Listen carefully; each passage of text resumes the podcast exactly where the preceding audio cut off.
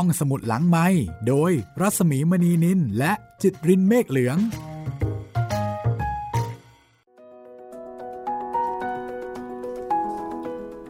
สวัสดีค่ะ ตอนรับคุณผู้ฟังเข้าสู่ห้องสมุดหลังใหม่นะคะ ความบันเทิงที่คุณสามารถจะหาได้แบบสบายๆ แล้วก็ปลอดภัย สวัสดีคุณจิตริน สวัสดีครับพี่หมี แล้วก็ยังคงเป็นเรื่องราวของพ ระนางพิมพา หรือว่าพระนางยโสธราพิมพานะคะพระชายาในเจ้าชายสิทธัตถะหรือพระพุทธเจ้าของเรานะคะครับ แต่ว่าตอนนี้ก็ยังวนเวียนอยู่กับเวสสันดรชาดกนะวีย้อนอดีต เพื่อให้เห็นว่า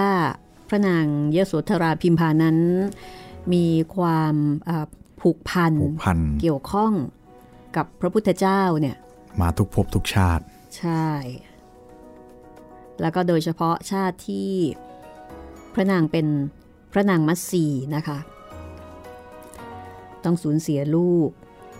ให้ชูชกเนี่ยเอาไปช่วงใช้เป็นค่าทาสบริวารใช่ ซึ่งตอนนี้ยังไม่จบครับ และก็น่าจะเป็นเรื่องราว ที่มีคนรู้จักกันอย่างแพร่หลายมากที่สุดนะคะ ในบรรดาชาดกทั้งหลาย ดราม่ามากนะคะ ครับ แล้วถ้าเกิดว่า มีการนำไปแสดงเป็นหนังเป็นละครเนี่ยก็จะเป็นฉากที่สะเทือนใจ โดยเฉพาะอย่างยิ่งคนที่รักเด็กค่ะ เพราะว่าจูชกเนี่ยก็จะเคียนตีคือเคียนตี ทั้งชาลีแล้วก็กันหานะคะครัและบที่สำคัญคือเคียนตีต่อหน้าพ่อด้วยอืมใจร้ายสุดๆเลย ตอนเด็กๆผมเคยดูละครครับพี่โอ้โหเห็นฉากที่แบบชูชกลาก ใช่ โอ้โห แล้วแบบเขา ล้มระเนระนาดเขาต้องทำให้แบบดูดราม่ามากๆนะครัคะบแล้วก็ขณะเดียวกันถ้าย้อนอดีตไปอีกนิดหนึ่งก็จะมีเรื่องของนางอมิตดาอืมความแพร่หลายของเวสสันดรชาดกเนี่ยก็ได้กลายเป็น เป็นภาพจำนะคะที่ทำให้ในสังคมไทยเนี่ยก็จะมีคำกล่าว ที่มีการเปรียบเปรยถึงชูชก ถึงอมิตดา คือถ้าเกิดว่าใครที่ ตะกระตะกรามอืมก็จะถูกเปรียบเปรย แกนี่มันกินเป็นชูชกเลยนะเนี่ย กินไม่อิ่มสักที ชูชกนี่ท้องแตกตายนะ ครับ ซึ่งเดี๋ยววันเนี้ยเราจะไปถึงตอนนั้น ครับ แล้วถ้าเกิดว่า ภรรยาคนไหน ที่มีสามีแก่ แล้วปรนนิบัติสามีดี ก็จะถูกเปรียบเปรยว่าโห อมิตดาเออมาเกิดแท้ดูแลผัวดีอย่างกับนางอมิตดาเลยนะเนี่ยเพ ราะว่านางอมิตดาเนี่ยเป็นภรรยาของชูชก เป็นคนสวย แล้วก็อายุน้อย แล้วก็ไม่ได้เกิดจากการเอ่อรักใคร่ชอบพอนะคะๆครับ แต่ว่าพ่อแม่ยกให้ ยกให้ไทยไทยนี่ ใช่ แต่นางก็เป็นคนที่รับผิดชอบในหน้าที่ตัวเองดีมากอะ่ะครับ คือผัวเนี่ยขออภัยนะคะ แกแล้วก็ขี้เหร่เออขี้เหร่ด้วย คือไม่ได้แก่แล้วดูดีอะไรอย่างนี้นะ คือครับแก่แล้วก็แบบลงพุงหัวอืมล้านกินเก่งดูเป็นคนที่กักขละหยาบค่ายแต่มีตังค์ครับและอมิตดาเนี่ยดูแลดีมากๆนะคะดูแลดีจนกระทั่งบรรดาภรรยาทั้งหลายในชุมชนเนี่ยพากันหมั่นไส้อิจฉาหมันไส้ เพราะว่าถูกสามีของตัวเองนี่เปรียบเปรยอืมว่านี่พวกเธอดูสิ ดูนางอมิตดาสิโอ้นี่เออขนาดผัวแก่ขนาดนั้น ยังจะดูแลดี ใช่ แล้วดูพวกเธอสิ วันๆทำอะไรทำอะไรกับพวกฉันเนี่ย ไม่เห็นจะดูแลพวกฉันเลย สวยเลย อ่าวันนี้เดี๋ยวเรามาตามกันต่อนะคะ กับเรื่องราวรายละเอียด สตรีในพุทธกาลกับเรื่องราวของพระนางพิมพาซึ่งต้องบอกว่าเป็นผู้หญิงคนสำคัญที่สุดอีกคนหนึ่งนะคะ ของเจ้าชายสิทธัตถะก่อนที่พระองค์จะตรัสรู้ เป็นพระสัมมาสัมพุทธเจ้าค่ะ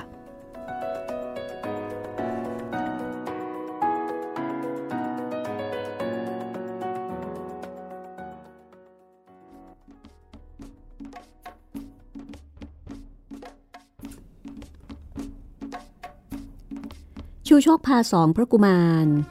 เดินมาตามทางในป่าใหญ่คำลงก็ผูกสองกุมารเอาไว้ที่โคนไม้ ส่วนตัวเองนั้นปีนขึ้นไปผูกเปรนอนบนต้นไม้ เพื่อป้องกันภัยจากสัตว์ร้าย พอตกกลางคืน เทพบุตร เทพธิดา ก็จะแปลงร่างคล้ายพระเวสสันดรและพระนางมัสีมาแก้ถาวันที่ผูกข้อมือสองกุมารออก กล่อมนอนจนหลับสนิท พอรุ่งสางก็ผูกสองกุมารไว้เหมือนเดิม แล้วก็อันตรธานไป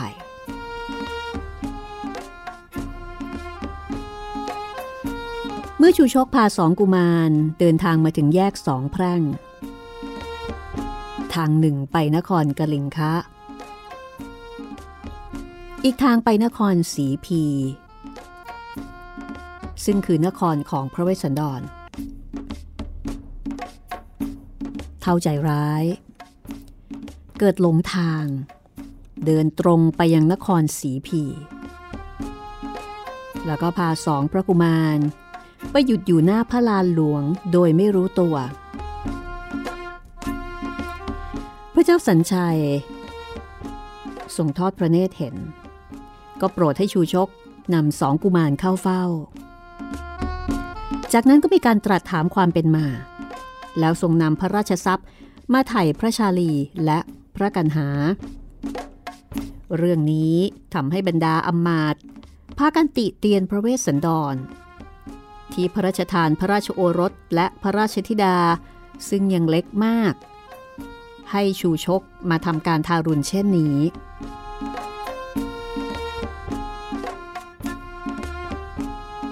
แต่พระชาลีนั้น ได้กราบทูลพระเจ้าสัญชัยผู้เป็นปู่ว่า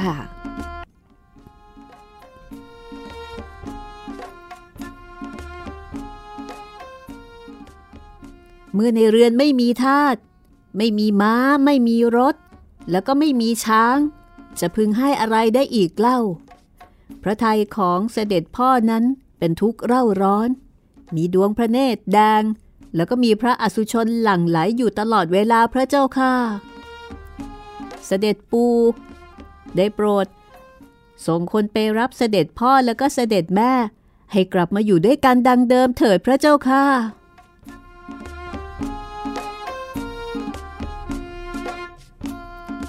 ขณะนั้น แผ่นดินเมืองกลิงคราช ที่ได้พญาช้างปัจจยนาคจากนครสีพี นครนี้เคยเประสบกับภาวะทุพพิกภัย ร้อนแล้ง ทีนี้พอได้ช้างปัจจยนาคไป ซึ่งช้างนี้มีคุณสมบัติที่ทำให้ฝนตกต้องตามฤดูกาล เมืองกลิงคราชได้กลับคืนสู่ความอุดมสมบูรณ์ พอเหตุการณ์เข้าสู่ภาวะปกติ พระราชาและชาวเมืองก็เลยพร้อมใจกัน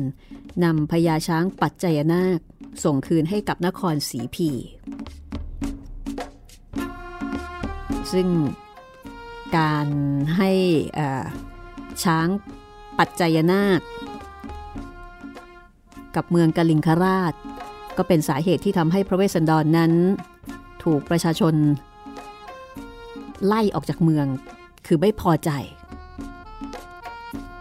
ทีนี้พอทางเมืองกลิงคราช จะส่งคืนพญาช้าง พระเจ้าสัญชัยก็ตรัสสั่งเสนาบดีให้จัดกองทัพขนาดใหญ่ มีกำลังทหารถึง 6 0,000นาย มีช้าง ม้า ขบวนรถนับหมื่นในแต่ละชนิด เสด็จพร้อมพระนางผุดสดี พระชาลีพระกันหาพร้อมด้วยข้าราชบริพาร ไปยังเขาวงกฏโดยมีพระชาลีราชกุมารทรงนำทาง ทรงนำทัพไปย่างไม่เร่งร้อนใช้เวลาเดินทางหนึ่งเดือน 23 วัน จึงบรรลุถึงที่ประทับของพระเวสสันดร เมื่อพระนางมัสีทรงเห็นพระโอรสและพระธิดา ก็ทรงโผเข้าหาและทรงสวมกอดไว้แน่น ไม่อาจสะกดกั้นความรู้สึกท่วมท้นภายในพระไทยได้ กษัตริย์ทั้งหกต่างทรงสวมกอดกันแสงคร่ำครวญด้วยความสะเทือนพระไทยจนสลบล้มลงตรงนั้น แม้ข้าราชบริพารก็ร้องไห้ด้วยความสะเทือนใจจนสลบไปเช่นกันเท้าสักกะ หรือว่าพระอินทร์จึงทรงบันดาลให้เกิดฝนโบกคอรพัดตกลงมาเพื่อประพรม ปลอบประโลมให้ทุกคนสดชื่น สั่งจากความโศกเศร้า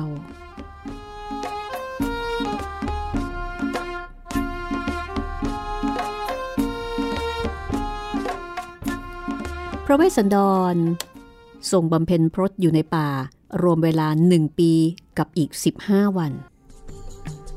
พระองค์ได้รับการทูลเชิญให้ทรงสละเพศนักบวช แล้วเสด็จกลับไปครองราชที่กรุงศรีพี จากนั้น พระองค์ก็เสด็จกลับคืนสู่นครศรีพี ประชาชนพากันมารอรับเสด็จด้วยความชื่นบาน พระเวสสันดรประทับบนหลังช้างปัจจยนาค ในวันนั้นทรงรับสั่งให้ปล่อยสัตว์ทุกชนิดจากเครื่องพันธนาการ ในวันที่เสด็จกลับนั้น ท้าวสักกะทรงบันดาลให้ฝนสีทองตกลงมาพระเวสสันดรทรงปกครองชาวเมืองสีพี โดยพระเมตตาและพระกรุณาธรรม ทรงบำเพ็ญทานบารมีตลอดพระชนชีพ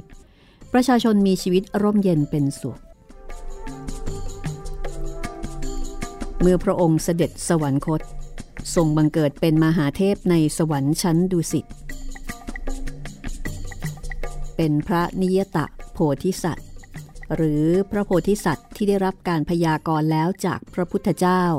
ว่าจะตรัสรู้เป็นพระพุทธเจ้าในอนาคตอย่างแน่นอน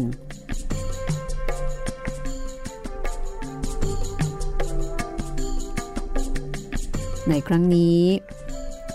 ทรงเป็นมหาเทพพระนามว่า สันดุสิตเทพบุตร เป็นเทพ ผู้ทรงบำเพ็ญบารมี มามากมาย อย่างครบถ้วนบริบูรณ์ เป็นเวลาสี่อสงไขยแสนกับ และเมื่อถึงการอันควร เหล่าเทพพยดาได้กราบทูลอารัธนา ขอให้ทรงบังเกิดในมนุษยโลก เพื่อตรัสรู้เป็นพระพุทธเจ้า ช่วยเหลือสั่งสอนสรรพสัตว์ ให้พ้นจากห่วงทุกข์ดังที่ได้ทรงตั้งพระทยัยและหลังจากที่ทรงพิจารณาปัญจมหาวิโลกนะแล้ว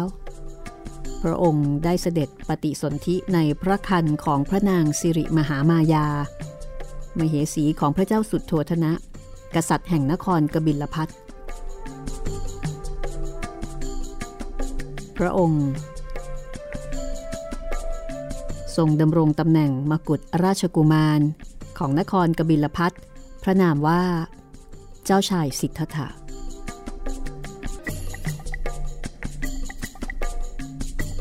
เพราะฉะนั้นการเกิดเป็นพระเวสสันดร จึงเป็นพระชาติสุดท้าย ก่อนที่จะบังเกิดเป็นเจ้าชายสิทธัตถะและตรัสรู้เป็นพระพุทธเจ้า และแน่นอนว่า ระนางมัสีก็เสด็จตามลงมา เกิดเป็นเจ้าหญิงพัฒากัจจายนา พระราชธิดาของพระนางอมิตาเทวี และพระเจ้าสุปพุทธะ กษัตริย์ผู้ครองนครเทวทหะแคว้นโกริยะ เจ้าหญิงพัฒากัจจานาทรงอภิเษกสมรสกับเจ้าชายสิทธัตถะ แต่ต่อมาทรงได้รับการถวายชื่อและรู้จักกันในพระนามว่าพระนางยโสธราพิมพา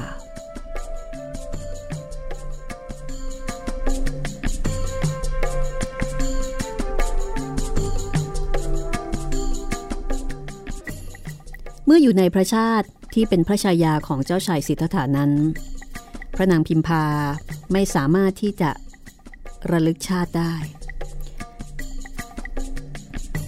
ทรงไม่ได้รับรู้ถึงการตั้งจิตอธิษฐานหรือพระปณิธานใด ๆ ที่ทรงเวียนเกิดเวียนตายมายาวนานนับอสงไขยที่ทรงสนับสนุนเกื้อกูล พระโพธิสัตว์ทุกขนทางในการสร้างสมพระบารมี ตราบจนที่สุด แห่งการบรรลุ พระสัพพัญยุตยาน เมื่อจำไม่ได้ ว่าได้ทรงตั้งจิตอธิษฐานเช่นใดไว้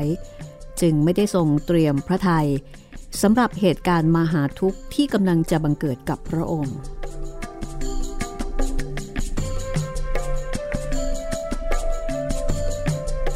ความทุกข์ครั้งยิ่งใหญ่นั้น เกิดขึ้นตรงกับวันเพ็ญเดือน อาสาฬหะ เจ้าชายสิทธัตถะเสด็จออกประพาสพระราชอุทยาน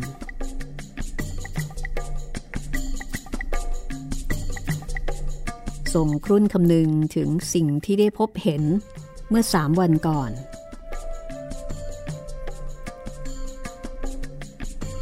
นั่นก็คือ คนแก่ คนเจ็บ และคนตาย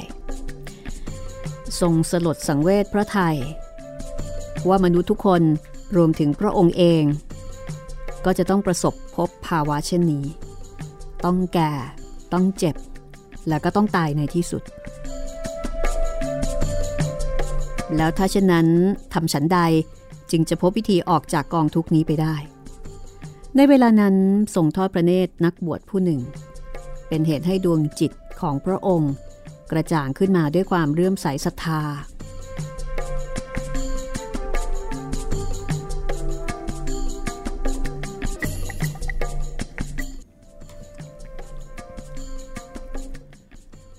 วิถีของนักบวชนี่แหละ ที่จะทำให้เรา บหนทางที่จะออกจากทุกข์ วันนั้นทรงอยู่ในพระราชอุทยานตลอดทั้งวัน ใคร่ครวญถึงแต่เรื่องการบรรพชาหรือการออกบวช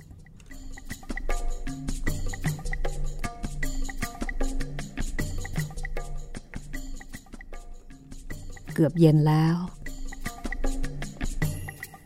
ขบวนเสด็จ แวะที่ริมสระโบกขรณี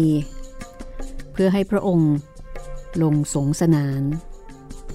และเมื่อเสด็จขึ้นจากสระก็เป็นเวลาที่เริ่มพรบค่ำพระองค์ประทับบนแท่นหิน พนักงานภูสามาลา อัญเชิญเครื่องอาภรและของหอม ยืนห้อมล้อมเพื่อแต่งพระองค์ท้าวสกกะเทวราชบนชั้นดาวดึง ทรงทราบ เวลาของพระโพธิสัตว์ ตรัสกับพระวิสุกรรมว่า การประดับประดานี้จะเป็นครั้งสุดท้าย วันนี้พระโพธิสัตว์จะเสด็จออกมาหาพิเนศกรมในเวลาเที่ยงคืน ยามนั้นพระจันทร์วันเพ็ญปรากฏบนฟากฟ้า เป็นขณะที่พระเวสสันดรกำลังจะเสด็จกลับ ปรากฏว่า พระเจ้าสุโธธนะ ก็ส่งคนมาแจ้งข่าว แก่เจ้าชายสิทธัตถะว่า บัดนี้พระนางพิมพา ทรงมีพระประสูติการ เป็นพระโอรสแล้ว พระเจ้าค่า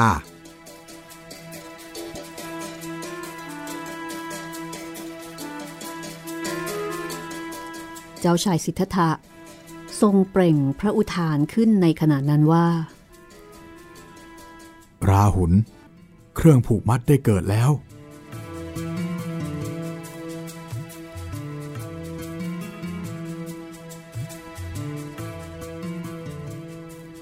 ผู้ที่นำข่าวมาแจ้ง ได้นำคำตรัสนี้ไปกราบทูลพระเจ้าสุดโทธนะ ซึ่งพระองค์ ก็ทรงคิดว่า เจ้าชายสิทธัตถะ ตรัสถึงพระนามของพระโอรสที่เพิ่งประสูติ ก็เลยเรียก เจ้าชายน้อยที่เพิ่งประสูตินั้นว่า ราหุลแต่แท้จริงแล้ว ราหุลมีความหมายว่าบ่วง ก่อนเสด็จเข้าสู่ปราสาทเจ้าชายสิทธัตถะ ก็ได้ตรัสย้ำกับพระองค์เองอีกครั้งว่า ราหุลเกิดแล้ว เครื่องผูกได้เกิดขึ้นแล้ว เครื่องจองจำบังเกิดขึ้นแล้ว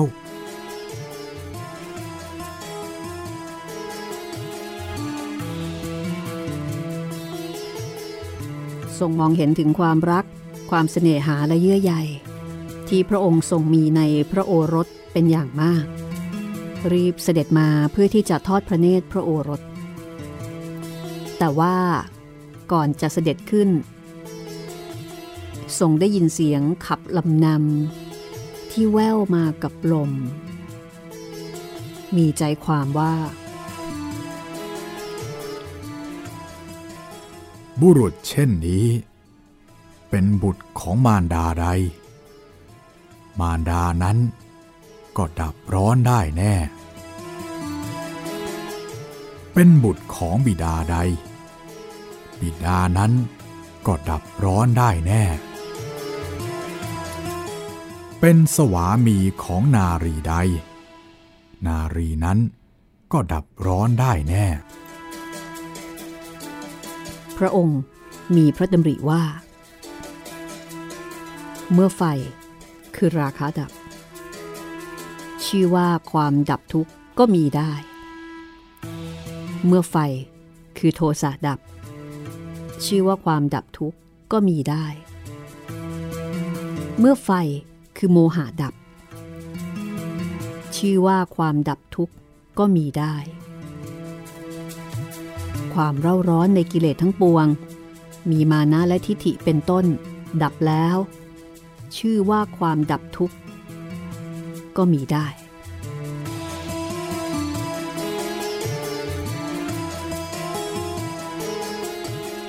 ในขณะนั้น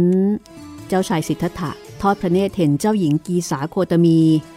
ขัตยะนารีผู้เปล่งเสียงขับลำนำนั้น ทรงดำริว่า สตรีผู้นี้ให้เราได้ยินความจริง ที่เรากำลังแสวงหาความดับอยู่ จากนั้นจึงทรงเปลื้องสร้อยพระสอประทานเป็นรางวัลแด่นาง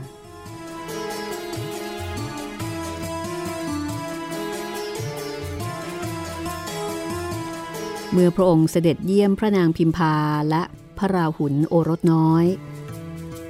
อย่างความชื่นใจให้กับพระชายาเป็นอย่างยิ่งเจ้าชายสิทธัตถะ ทอดพระเนตรพระโอรสองค์น้อยด้วยความรัก เฉกเช่นที่บิดาทั่วไป จะพึงรักบุตรของตนยิ่งชีวิต จากนั้นทรงปล่อยพระโอรสให้อยู่กับพระมารดา แล้วเสด็จกลับมายังห้องบรรทมของพระองค์ ในนาทีนั้น สตรีผู้ชำนาญในศิลปะ ทั้งการฟ้อนบรำการขับร้อง การบรรเลงดนตรี ซึ่งได้รับการคัดสรรมาแล้วว่างามเลิศด้วยรูปโฉม แต่ละนางตกแต่งประดับประดาอย่างอลังการ ได้กรูเข้าแวดล้อมเพื่อแสดงการขับร้อง บรรเลง การฟ้อน พระองค์ทรงมีพระทัยเบื่อหน่ายในกาม จึงไม่ทรงอภิรมในการบันเทิงนั้น ทรงครุ่นคิดถึงแต่การเสด็จบรรพชาทุกขณะจิต จนกระทั่งบรรทมหลับไป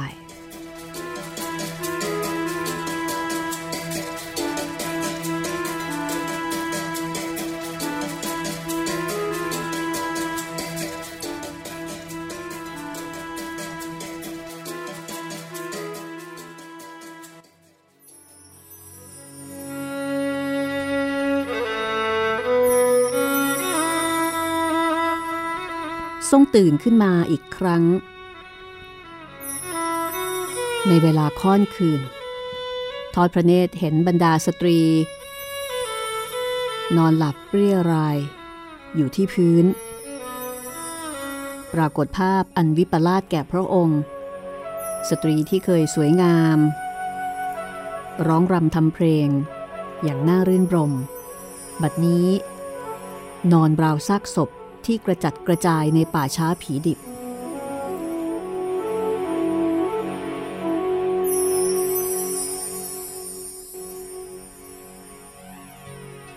ทรงบังเกิดความสังเวชเบื่อหน่ายสุดประมาณ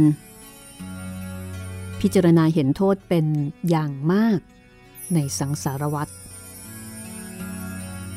ตัดสินพระทัยอย่างเด็ดขาดว่า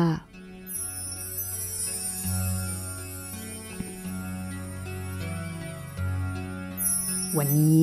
พระองค์จะเสด็จออกมาหาพิเนศกรม เสด็จไปทรงปลุกนายฉันนะให้เตรียมม้าไว้รอ แล้วเสด็จไปยังห้องบรรทมของพระนางพิมพา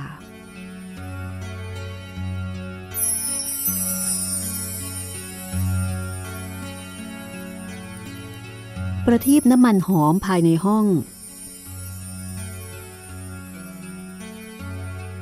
ทำให้พระองค์ทอดพระเนตรเห็นพระนางพิมพา ที่กำลังบรรทมหลับ ทรงวางพระหัตถ์โอบกอด ไว้เหนือพระเศียรของพระโอรส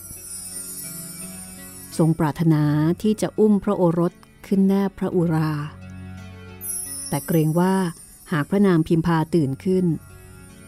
ก็จะเป็นอุปสรรคต่อการออกบวชของพระองค์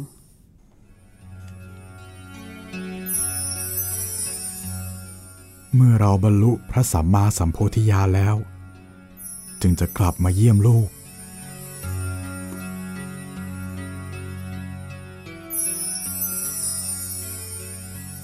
ทรงทอดพระเนตร พระชายาคือพระนางพิมพา ด้วยพระไถยที่เมตตาทรงเข้าใจดีว่าพรุ่งนี้ ดวงพระไทยของพระนาง จะต้องสลายอย่างแน่นอน เมื่อทราบว่าพระองค์จากไป พระองค์ไม่ทรงทราบว่า การจากไปครั้งนี้จะต้องใช้เวลานานสักเพียงไหนส่งถอยออกมา แล้วเสด็จลงจากปราสาทไป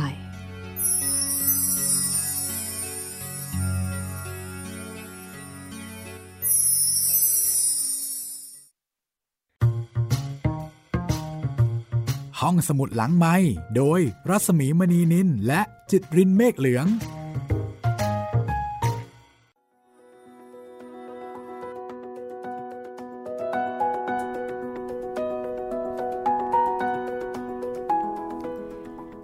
พักครึ่งพักอารมณ์กันนิดหนึ่งนะคะ กับช่วงเวลาสำคัญซึ่งในตอนนี้เนี่ยคนที่เสียใจมากที่สุด แน่นอนก็คือพระนางพิมพา ครับ อยู่ๆสวามีก็หาย แล้วก็ไม่ได้มีการบอกกล่าวใด ๆ แล้วก็ในสังคมอินเดียด้วยนะคะครับ สังคมอินเดีย ซึ่งให้คุณค่าเกี่ยวกับเรื่องของชีวิตคู่ สามีภรรยา แล้วก็เป็นสังคมที่พร้อมจะด้อยค่า หากผู้หญิงคนนั้นถูกสามีทิ้ง คือถ้าเกิดผู้หญิงคนไหนถูกสามีทิ้ง แล้วก็สามีจากไปแบบนี้เนี่ยสังคมก็จะมองทันทีว่า เธอต้องเป็นผู้หญิงที่บกพร่อง เธอต้องทำอะไรผิด สามีถึงได้จากไป เพราะฉะนั้นผู้หญิงคนนั้นก็จะต้องอยู่แบบ ทุกทรมานมากนะคะ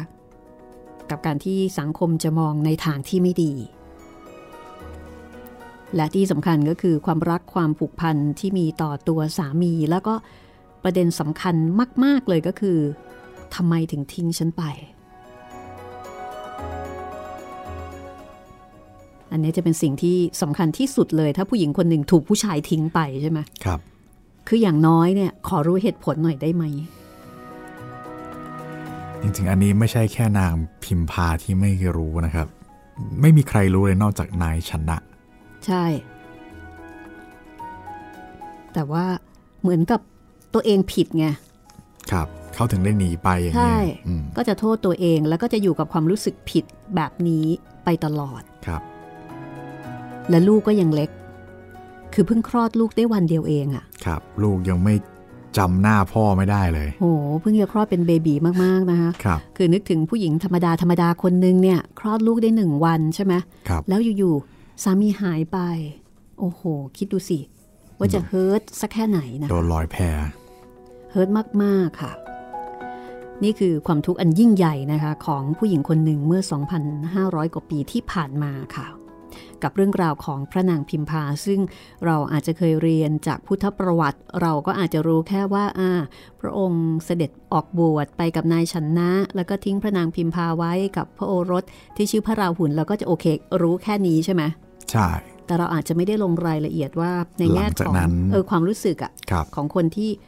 เอ่อเป็นภรรยาอย่างเงี้ยจะรู้สึกอย่างไรนะคะ เดี๋ยวกลับมาติดตามกันต่อค่ะ นี่คือตอนที่ 23 นะคะ ของหนังสือสตรีในพุทธการต้นทานแห่งความสุข โดยอาทิตย์ยามเช้า มาดูข้อความกันสักนิดนะคะ ครับเอ่อคุณเดี๋ยวนะคะ คุณพิรุณนะคะ คุณพิรุณบอกว่าชอบเรื่องสตรีในพุทธการที่เล่าให้ฟังมากครับ เลยต้องซื้อหาหนังสือเล่มนี้มาดองที่บ้านครับโอ้โหซื้อมาดองแสดงว่ายังไม่ได้อ่านอีกหลายเล่มใช่ไหมครับเนี่ย อาจจะเป็นเช่นนั้นนะคะ แต่ก็ต้องบอกว่า ควรค่าแก่การดองเป็นอย่างยิ่งค่ะครับ ก็ถามต่อนะคะว่า แล้วในหนังสือเล่มนี้เท่าที่ได้ฟังมาเนี่ยชอบเรื่องราวของสตรีท่านไหนเป็นพิเศษ อันนี้ให้คุณจิตรินเดานะคะ ถ้าในเรื่องใช่ไหมครับพี่ ใช่ใช่ผมเท่าเดาที่เราเล่ามาเนี่ยผมเดาว่าเอ่อนางโสระยะครับ ผมว่าแฟนตาซีดี อันนี้อาจจะมองในแง่ของคนที่ชอบดูหนังนะครับ คือดูแบบแฟนตาซีอะคุณพิรุณบอกว่าปตาจาราครับ โอ้โหสุชาดาก็ชอบครับครับ มีรายละเอียดของเนื้อหาที่ไม่เคยรู้ อย่างเช่น เอ่อเรื่องของนมวัวที่เข้มข้น อาจจะชอบกินหรือเปล่าเขาเนี่ยแต่อันนี้เราก็ไม่เคยรู้มาก่อนเหมือนกันนะครับการเลี้ยงวัวที่บอกว่า 500 ตัวใช่ไหมใช่ เอา 250 มากิน 500 เอาร้อยมากิน 250 แล้วก็ต่อต่อต่อต่อกันมาอย่างให้เงี้ยมันค่ะครบแน่น ใช่ใช่ให้เข้มข้นสุด ๆ เลย ขอบคุณคุณพิรุณนะคะ ที่ส่งข่าวมาบอกกัน ขอบคุณมากครับโอ้นี่ถึงขั้นซื้อหนังสือมาเลยสำเร็จนะคะกับการที่ เอ่อเราก็พยายามนะคะ ให้คุณผู้ฟังเนี่ยช่วยกันซื้อหนังสือ เพราะว่าจะเป็นประโยชน์ในการประดมทุนเพื่อจัดซื้อที่ดิน แล้วก็ทำถนนเข้าวัดพระธรรมจักรจังหวัดนครนายกค่ะครับ เล่มละ 590 บาท คุ้มค่ามากๆนะคะ เป็นหนังสือปกแข็ง สวย ประณีต ดีงามนะคะ ติดต่อได้ที่เพจ สตรีในพุทธกาลต้นธารแห่งความสุข ไปที่เพจนี้เลย แล้วก็ inbox ไปคุยกับแอดมินเลยนะคะ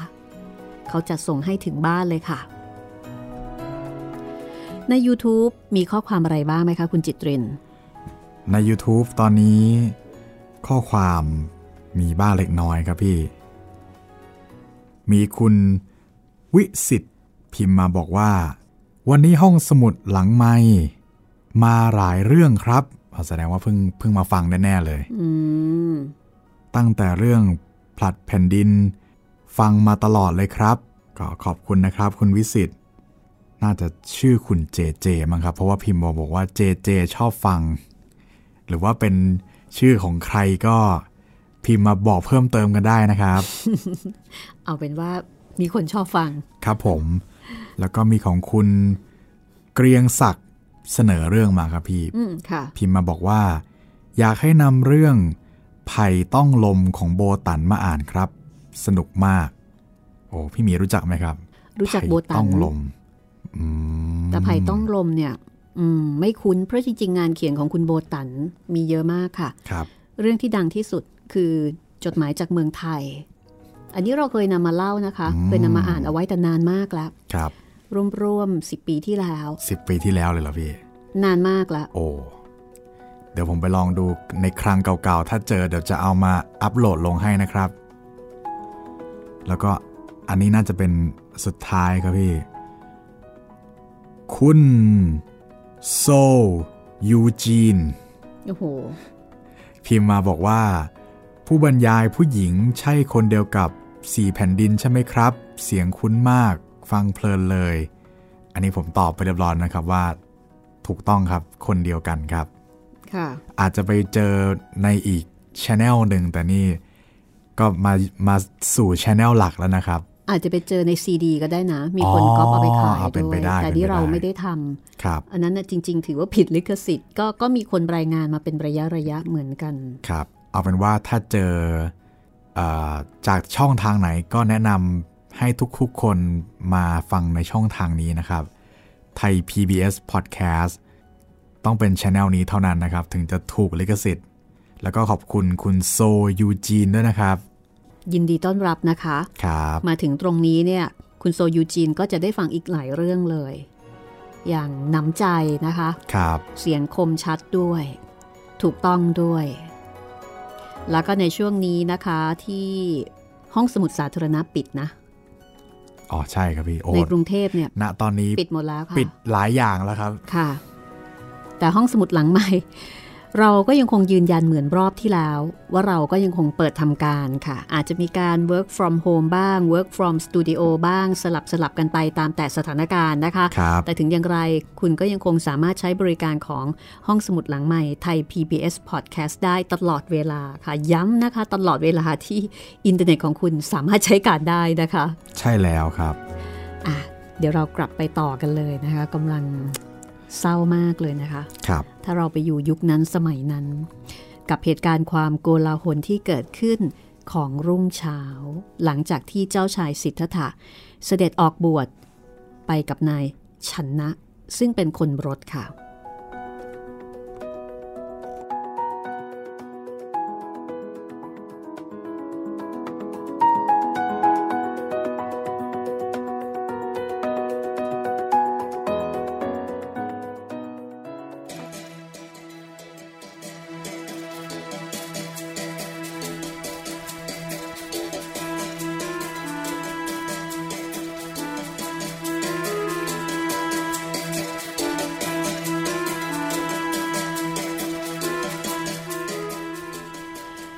ขึ้น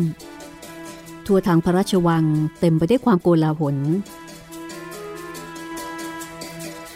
ข่าวเจ้าชายสิทธะส่งหายไปพร้อมด้วยนายชนะสารถี แล้วก็ม้ากันทกะลวงรู้ถึงพระนางพิมพา ในตอนแรก พระนางคิดว่าเจ้าชายสิทธัตถะพระสวามี อาจจะเสด็จไปที่ไหนสักแห่ง โดยที่ไม่ได้กราบทูลหรือว่าบอกกล่าวให้ใครทราบ จากนั้น เดี๋ยวก็คงจะเสด็จกลับมาเอง พระนางพิมพาทรงรอคอยพระสวามีตลอดทั้งวัน ทรงมั่นใจว่า พระโอรสน้อยเพิ่งประสูติได้เพียงแค่วันเดียว บิดาที่ไหนเล่าจะทิ้งลูกไปได้ลงคอ เวลาแต่ละนาทีในตลอดวันนั้นของพระนางพิมพา จดจ่ออยู่กับการรอคอยเจ้าชายสิทธัตถะ แล้วก็การเลี้ยงดูพระโอรส ที่เพิ่งทรงบังเกิด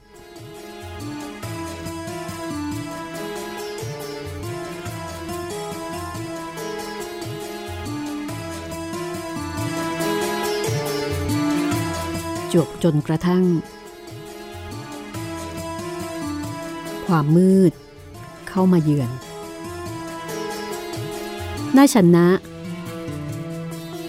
จึงเดินทางกลับ แล้วก็ทูลเกล้าถวายเครื่องทรงของเจ้าชายสิทธัตถะและเครื่องประดับม้าทั้งน้ำตา กราบบังคมทูลเล่าเรื่องราวทั้งหมดให้พระเจ้าสุดโทธนะ พระนางมหาประชาบดี และพระนางพิมพาทรงทราบ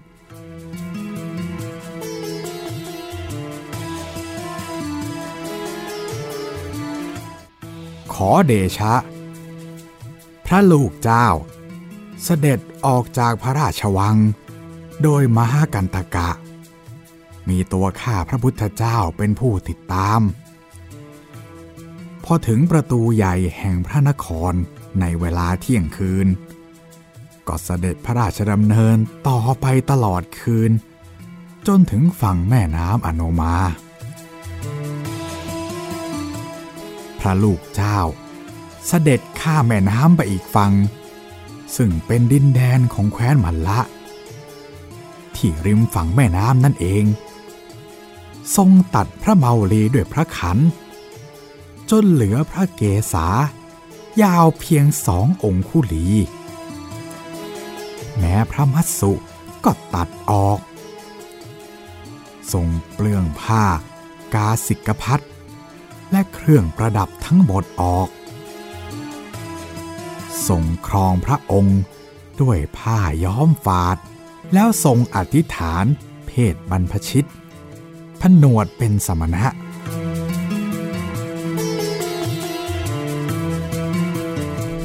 ได้ชนะได้กราบทูลว่า เขาได้ขออ้อนวอน จะขอติดตามพระองค์ถึงสามครั้ง เพื่อที่จะได้ติดตามถวายการอารักขารับใช้ แต่เจ้าชายสิทธัตถะทรงปฏิเสธ ส่งให้นายชนะ กลับมาทูลข่าวการออกบวชหรือการบรรพชาในครั้งนี้ ส่วนม้ากันทกะนั้น พอละจากเจ้าชายสิทธัตถะก็ล้มลงขาดใจตายด้วยความเศร้า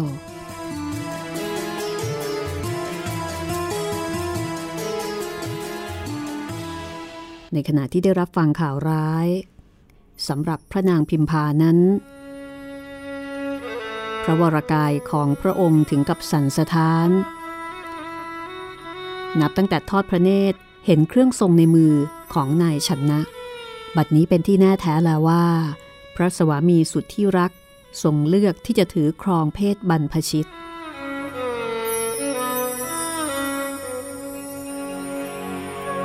ระนางทรงกอดพระโอรสน้อยในพระอุระให้แน่นขึ้น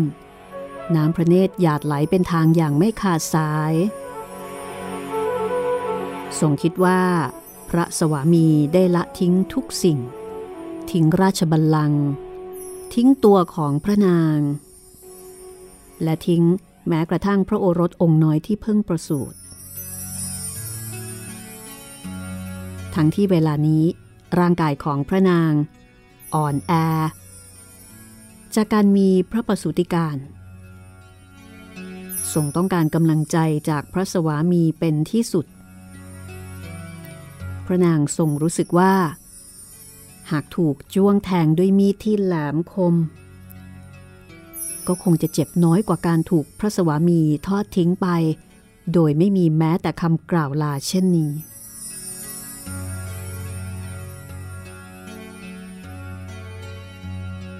พระนางพิมพา ทรงยืนขึ้น แล้วเสด็จกลับห้องบรรทม เก็บพระองค์เงียบอยู่แต่ภายใน ไม่ทรงพบหรือเจรจากับผู้ใดทั้งสิ้น ทรงรู้สึกเจ็บปวดอย่างท่วมทน้น วางพระโอรสลงบนพระแท่นแล้ว ก็สวดเซเหมือนถูกผลักให้ล้มลงกับพื้น โลกทั้งใบ เหมือนจะแหลกสลายดับไปต่อหน้า พระสวามีจากไปราวกับดวงประทีปแห่งชีวิต ที่ถูกกระชาก ต่อแต่นี้ พระนางจะได้ชื่อว่าเป็นหญิงไม้สังคมจะตราหน้าว่าเป็นกาลกินี จะพากันรังเกียจเดียดฉันว่าเป็นหญิงเสนียดจันไร พระญาติวงและคนทั้งหลายจะต้องดูหมิ่นดูแคลนส่งคิดวนเวียนด้วยความทุกข์และความวิปโยคอย่างสุดแสน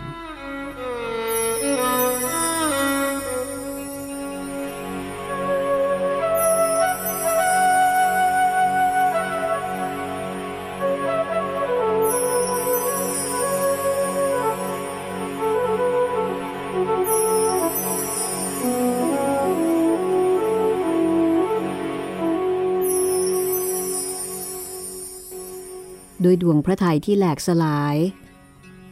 พระนางไม่อาจบรรทมหลับตลอดคืน ทรงคิดไม่ออกว่า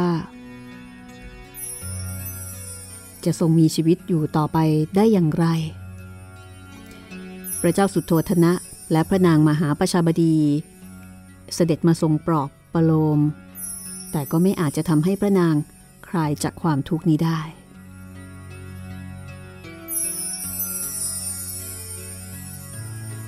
ผ่านไปเพียงสามวัน พระนางก็ทรงสู้ผอมและสุดโทมผิดไปจากเดิมราวกับคนละคนทว่าทุกครั้งที่ทรงก้มมองพระโอรสในอ้อมแขน ดวงหน้าน้อยๆ ที่ไร้เดียงสานั้น ส่งประกายที่ค่อยๆ แทรกซึมความอบอุ่นเข้าสู่พระไทย ของพระมารดา พระราหุลโอรสน้อย จึงเป็นเหตุผลเพียงประการเดียว ที่ทำให้พระนางพิมพา ยังทรงมีลมหายใจอยู่ต่อไปได้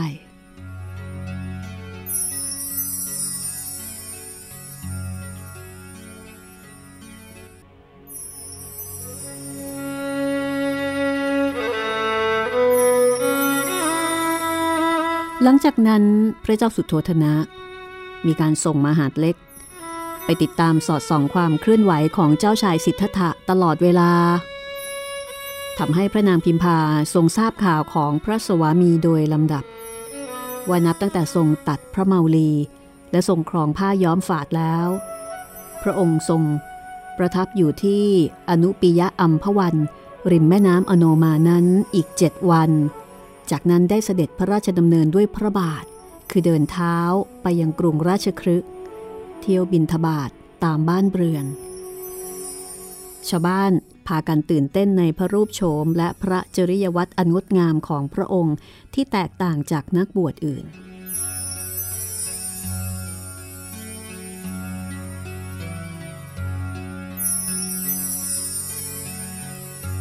ทุกครั้งที่ได้รับรู้ข่าวของเจ้าชายสิทธัตถะพระนางพิมพาก็จะร้องไห้ ส่งห่วงหาอาลัยในพระสวามีเป็นอย่างยิ่ง ทั้งน้อยพระไทย และปริวิตกโดยว่าเจ้าชายสิทธัตถานั้น ทรงเป็นขัตติยราชตั้งแต่ประสูติ ความยากลำบากใด ๆ แม้เพียงเล็กน้อยก็ไม่เคยต้องประสบเลยในชีวิต จะเดินทางใกล้ๆแค่ไหนพระบาทแทบไม่ได้แตะพื้น พระกรยาหารทุกมื้อ มีผู้จัดเตรียมด้วยความประณีต ที่บรรทมก็อบอุ่นอ่อนนุ่มปลอดภัย พระภูษาสะอาดสะอ้าน แล้วนี่จะต้องทรงตกระกรรมลำบากทุกยากสักเพียงใด ในเส้นทางที่พระองค์ทรงเลือกแล้ว พระนางพิมพา ปรารถนายิ่งนักที่จะได้อยู่เคียงข้าง พื่อร่วมทุกข์ร่วมสุขกับพระสวามี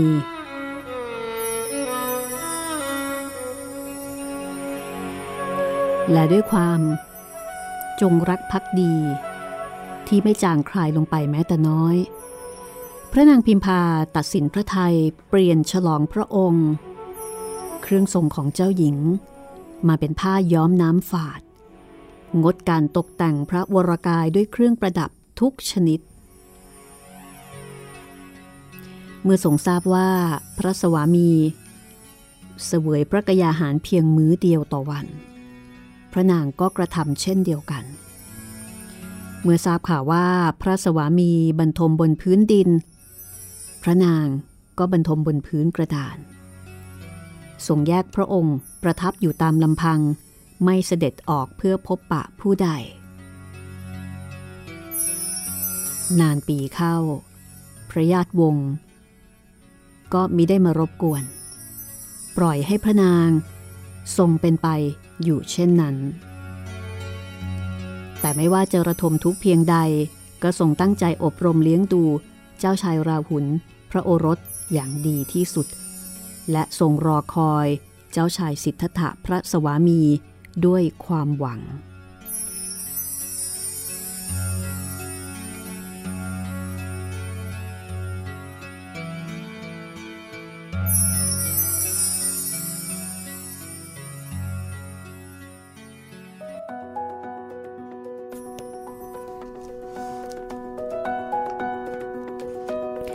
ก็ต้องบอกว่าคนเขียนนี่เขาก็ขยี้ให้เราได้เห็นนะคะว่า ถ้าจินตนาการถึงอารมณ์ความรู้สึกของผู้หญิงคนหนึ่งแล้วก็เป็นผู้หญิงอินเดีย ในสมัย 2,500 กว่าปีที่ผ่านมาเนี่ยจะเป็นยังไง เมื่อสามีทิ้งไป คลอดลูกใหม่ ๆ ด้วยนะคะครับเศร้ามาก อันนี้คุณจิตรินเคยทราบมาก่อนไหมคะว่าพระนางพิมพาเนี่ยทรงเหมือนกับ เหมือนก็ทรงออกบวชดด้วยอะ่ะพอรู้ข่าวว่าเจ้าชายสิทธัตถะทำอะไร ก็ทำเช่นนั้นด้วย เพื่อที่จะได้ร่วมทุกข์ร่วมสุข แม้ว่าจะอยู่กันคนละที่ก็ตาม อ๋อ ตอนแรกผมเข้าใจว่าทรงออกบวชหลังจากพระราหุลออกบวชเป็นสามเณรครับพี่ ตอนแรกเข้าใจอย่างนั้น อันนั้นคือออกบวชจริง ๆ อ่า แต่ที่อันเนี้ยไอ้ตรงยังไม่เคยรู้ใช่ไหมใช่ยังไม่เคยรู้ครับ ก็เหมือนกับว่า คือฉันอยากจะแชร์ประสบการณ์กับเธออะครับ แม้ว่าเธอไม่อนุญาตให้ฉันแชร์แแต่เมื่อไหร่ก็ตามที่รู้ข่าวว่าเธอทำอะไร ฉันทำด้วยก็จะทำอย่างนั้นด้วย ฉันจะรู้สึกอย่างเดียวกับเธอ เธอทุกข์ฉันก็จะทุกข์ครับเธอลำบากฉันก็จะลำบาก เหมือนที่เคย ตั้งอ่าจิตอธิษฐานไว้ ไว้ตั้งแต่เอ่อชาติภพแรกเนาะพี่ ใช่ใช่ที่บอกว่าจะสนับสนุนใช่ไหมครับ แล้วก็จะร่วมทุกข์ร่วมสุขคือ ไปไหนไปกันทำอะไรทำกัน เพราะรู้ว่าเป้าหมายของผู้ชายคนนี้เนี่ยเป็นไปเพื่ออะไรครับ นึกถึงว่าอ่าบรรดาพระญาติวงศ์ในยุคนั้นนะคะ ก็คงเหมือนกับอ่อนใจไหมว่าเอ้อปล่อยไปเถอะอืมคงไม่สามารถที่จะไปพูดอะไรให้เขาทำใจได้หรอก ใช่ ก็อาจจะไม่เข้าใจอะไรเงี้ย ครับ สุดท้ายก็อะก็ทำอะไรก็ทำใช่อยากทำอะไรก็แล้วแต่เธอะก็ทำไป พระนางก็คงจะโดดเดี่ยวเป็นที่สุดเหมือนกันนะคะครับ แล้วก็มีชีวิตอยู่ด้วยลูกใช่แต่เพียงอย่างเดียว นี่คือ เรื่องราวของพระนางพิมพานะคะ ซึ่งเป็นเอ่อเป็นสตรีนางที่ 11 ใช่นะคะ ในจำนวน 14 ท่านของหนังสือสตรีในพุทธการ ต้นทานแห่งความสุขค่ะ ก็เหลืออีกไม่กี่ท่านแล้วนะครับ ค่ะ แล้วก็ตอนหน้าน่าจะเป็นตอนจบของพระนางพิมพาแล้ว ใช่ค่ะ เรื่องราวของพระนางพิมพาเนี่ยจะสังเกตเห็นว่าค่อนข้างยาวนะคะ เพราะว่าเป็นสตรีคนสำคัญ ในชีวิตของเจ้าชายสิทธัตถะนะคะ รองมาจากพระนาง สิริมหามายานะ ผู้เป็นมารดา พระพุทธมารดา อันนี้เป็นพระชายาเป็นสตรีที่ร่วมทุกข์ร่วมสุขมาทุกชาติทุกภพนะคะสำหรับคุณผู้ฟังที่ติดตามรายการห้องสมุดหลังใหม่นะคะ ท่านที่อาจจะตามจาก YouTube มา ก็สามารถที่จะสืบค้นได้นะคะ มีเรื่องอื่นๆ หลากหลายแนวค่ะ ให้คุณได้เลือกฟังกันแบบเยอะแยะมากมาย คุณจิตรินแนะนำสมาชิกใหม่หน่อยไหมได้เลยครับ ถ้าใครติดตามมาจากช่องทางไหนก็ไปติดตามช่องทางที่ผมกำลังจะบอกเพิ่มด้วยก็ได้นะครับ ตอนนี้เรามีออกอากาศหลายช่องทางทั้งทางเว็บไซต์ไทย PBS Podcast แล้วก็แอปพลิเคชันไทย PBS Podcast แอปพลิเคชัน Podcast อื่น ๆ นะครับ ทั้งทาง Google Podcast Spotify Podbean แล้วก็ YouTube นะครับ ถ้าเป็น YouTube ต้องเป็น YouTube ของไทย PBS Podcast เท่านั้นนะครับ ถ้าเป็นของเจ้าอื่นนี่ก็ไม่แนะนำนะครับ มาฟังทางของ Official ดีกว่านะครับ เอาละค่ะ ก็พบกันใหม่ตอนหน้านะคะ วันนี้เราสองคนลาไปก่อน สวัสดีค่ะ สวัสดีครับ